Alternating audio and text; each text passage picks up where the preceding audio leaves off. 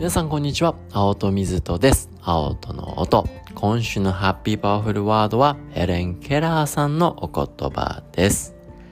世界で最高のもの、最も美しいものは目で見たり手で触れたりさえすることはできません。それらは心で感じなければならないのです。というわけで、今週のね、ハッピーマンデー月曜日にですね、この言葉の意義、意味、ね、脳的な観点から解説しておりますので気になる方はぜひチェックしてみてください。というわけで本日水曜日ですので、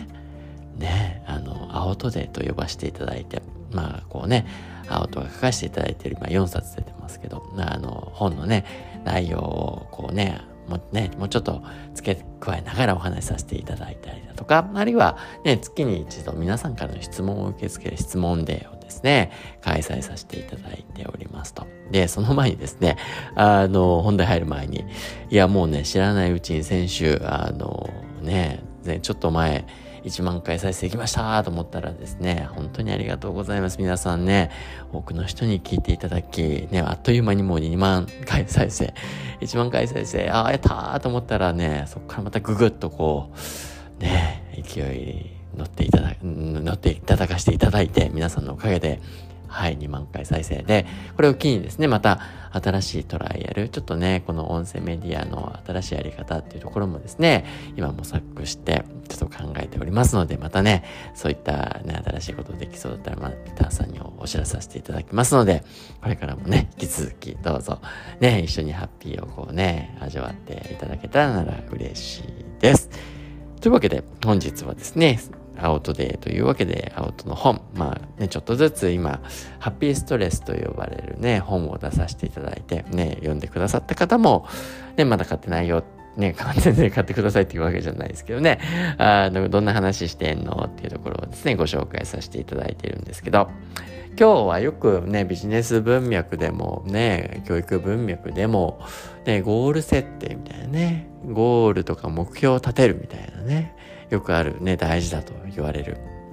で、それは脳の観点からもね、やっぱり重要な観点いっぱいあるんですね。ゴール設定をするっていうことですね。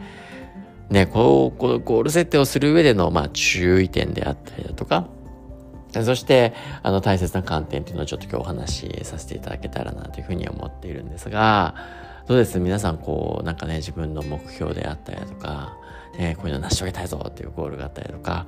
ね、持っていますかね。明確にね、持ってる人もいればそうじゃない人もいると思うんですが、まず一つストレスの観点からですね、こう持つことの良さ、やっぱり我々なんか何目指してんのかよくわかんないなとか、曖昧だなとかね、あいや、これは自分自身もそうかもしれない。チームでもそうかも。どこ行ってんのかわかんないなみたいなね。っていう状態って脳にとっては曖昧性だったり未知だったり不確かさっていうのはこれ脳にとってはストレス反応導きやすい状態ですからあのゴールであったりね指針を示す。まあよくねリーダーの一つのね重要な役割としてしっかりとしたね目標であったりとかゴールイメージであったりねまあそれをビジョンと呼んだりもしますけどね。あの打ち立てることの重要性っていうこと。でやっぱりそこにねあのまあ一緒にね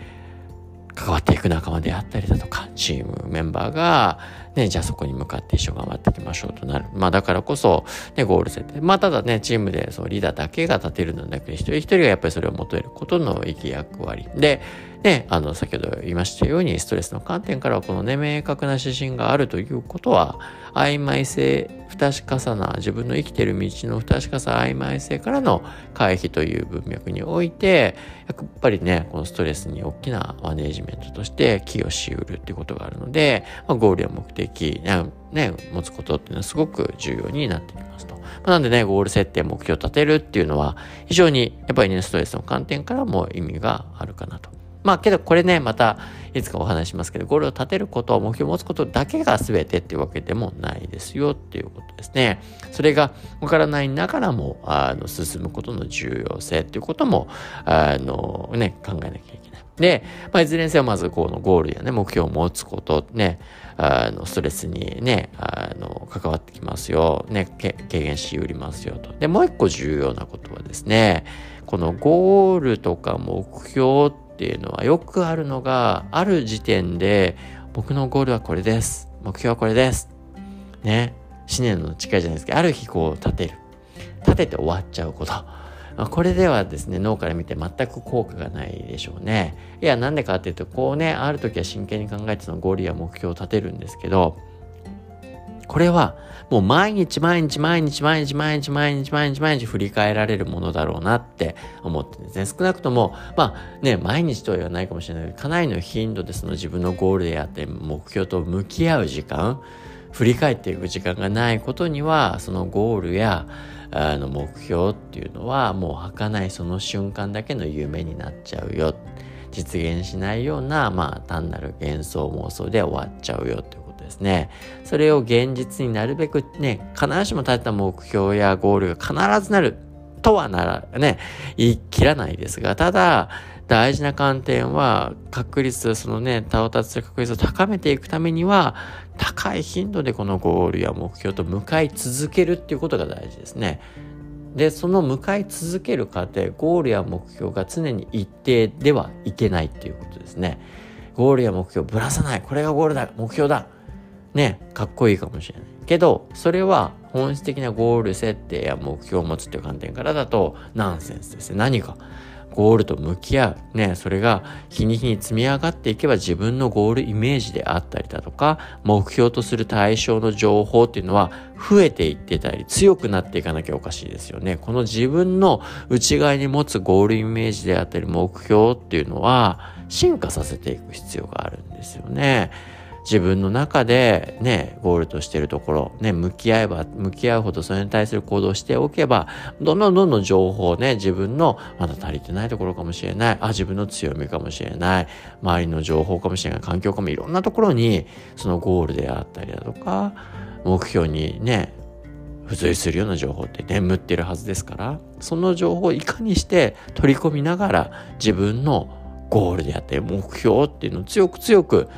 ね、自分の脳の中に刻んでいって一部にしていくのかってことです。で、これが強く強く自分の内側に取り込まれていくからこそ、もうこれって細胞分子は自分の神経細胞の構造変化をもたらすっていうことなんですよね。そういった状態になっていけば、それがその人の考え方になっていったりだとか、感じ方になったり、その人の振る舞いになっていくわけですね。すなわち、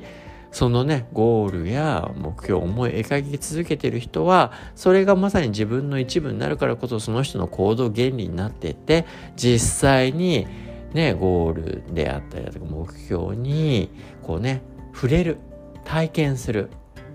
表面積、ね、それが増えるっていうことですよね。これ、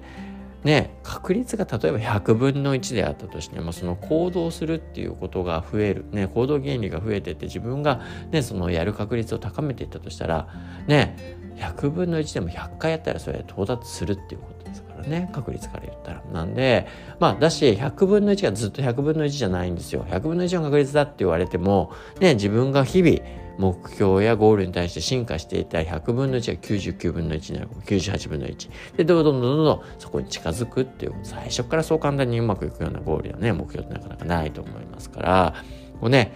大事な観点ねこうゴールや目標は常にこうね進化させていくよと。強くしていくよと。もう唱え続ける。もう毎日にそういう時間僕持ってますけどそういう時間を取るっていうことですね。これがゴールや目標を持つ時の重要なあの考え方になっていくのかなと。ね。けど世の中にはもちろんね、こうゴールを立てやすいっていう文脈と立てづらいっていう時もありますから。